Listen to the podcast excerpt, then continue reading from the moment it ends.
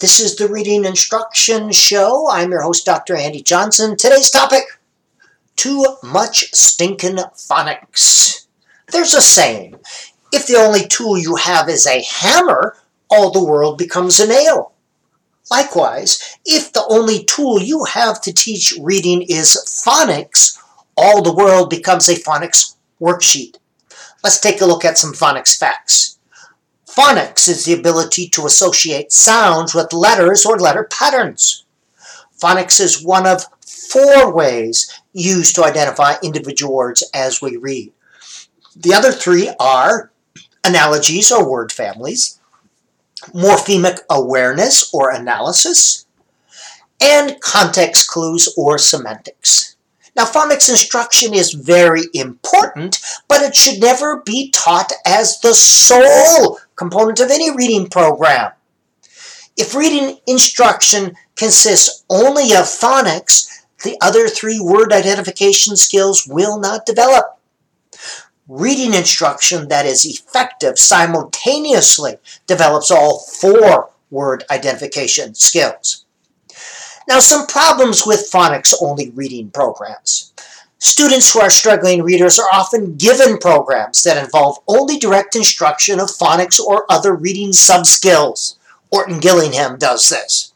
There are three problems with these types of phonics-only programs. Number one, only about 50% of students with reading difficulties struggle because of phonetic difficulties by assigning phonics only instruction to all students with reading difficulties, you are prescribing the same medicine for all, regardless of the specific cause of the reading difficulty.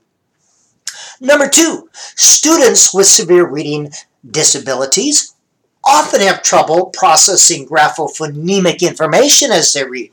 Now, this means they're not very good at using phonics to identify words as they read phonics only programs focus only on what students can't do. This is like trying to teach a one-handed person to clap. And worse, the other two cueing systems, the semantic and syntactic, are not developed. Phonics instruction should be included. However, you must also include strategies and activities that enhance students' ability to use syntax and semantics. Again, the brain uses three cueing systems, phonics, syntax, and semantics. They use these three to recognize words as they read. We must include activities that develop all three. The third problem with phonics-only reading program. In general, phonics-only programs do not work the National Institute for Child Health and Development reported that early emphasis on code-oriented activities enhance performance on phonological awareness and pseudo-word pronunciation tasks, but they do not produce reliable gains on word reading or text comprehension. Instructional strategies that focus on identifying lists of words out of context is not authentic reading and does not teach students to read in authentic ways because it eliminates the use of syntax and semantics as word identification strategies. Now, three tips for developing the phonetic cueing systems. Tip number one, teach the minimum amount of phonics necessary. The goal of any type of reading instruction is to help children create meaning with text, not to sound out words. If children seem to be doing this without too much trouble, leave them alone. Tip number two, instruction should be explicit, short, and briskly paced. Children do not learn phonics as much as they gradually develop the ability to use this cueing system. Explicit phonics instruction is necessary initially, but it should be brief and allow plenty of opportunities to practice reading. Nancy Atwell suggests that 20 to 30% of reading class be used for skills instruction. This means that 70 to 80% of the time, students should be practicing reading, reading practice Again, the goal of reading is to be able to create meaning with text, not to do phonics activities or complete worksheets. And tip number three, do not focus on phonics to the exclusion of the other cueing systems. Reading instruction should always be balanced. It should develop students' ability to use the phonetic cueing system and at the same time strengthen the other two cueing systems, the semantic and the syntactic cueing system. Now, a word about systematic phonics instruction. Phonics instruction needs to be systematic. However, Systematic phonics instruction does not mean that you have to follow a rigid plan where all students are taught the same skills in the same way and in the pres same prescribed order. that you start at one end of the scope and sequence chart and work your way down. That does not mean, that is not what systematic phonics instruction is. Instead, systematic means that you have some sort of plan or system for addressing common letter sound associations, such as consonants, consonant blends, and word families. You can use a basic scope and sequence chart to give you a sense of what skills to teach. However, the best scope and sequence chart is your students.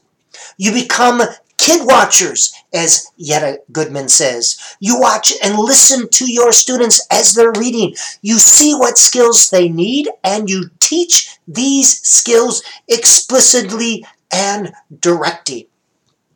Directly, I'm sorry. Now, meaning-based reading teachers, of which I am, are sometimes accused of ignoring phonics instruction. Of course, this is an absurd notion. Effective meaning-based reading teachers use very direct and very explicit phonics instruction when appropriate. It is not the what of phonics instruction in which there are differing views.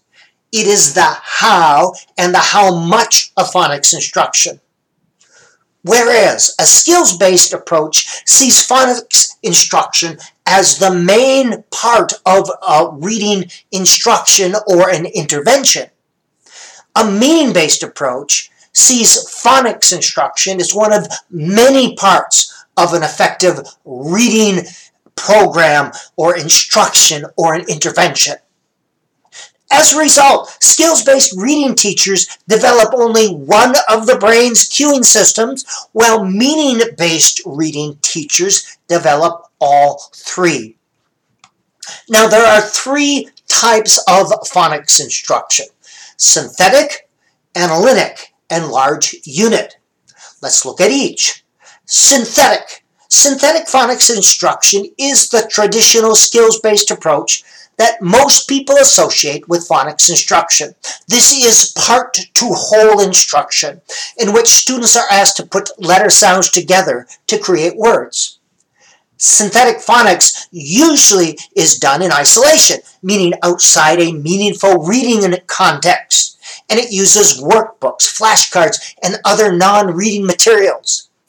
It usually involves some form of direct instruction. There is a place for this type of instruction. However, it should not be the only place, nor should it be the largest place. The second approach is analytic phonics. Analytic phonics instruction asks students to analyze sounds within the words they encounter in print. This instruction occurs within the context of authentic reading experiences. This can be done with language experience activities. It can also be done with big books, books students are reading, or in small group guided reading activities or instruction. And the third approach is large unit phonics. This is based, large unit phonics, on the brain's natural inclination to notice patterns and complete configurations based on partial data. When we look at words on the page, we tend to notice letter patterns much more than individual letters. So instead of using individual letters to recognize or construct words, proficient readers tend to use internalized patterns from familiar words stored in their long-term memory. These patterns could include the 30 most common phonograms or word families or common prefix suffixes and roots. To utilize large unit phonics as a word identification strategy, students are taught to look for familiar letter patterns.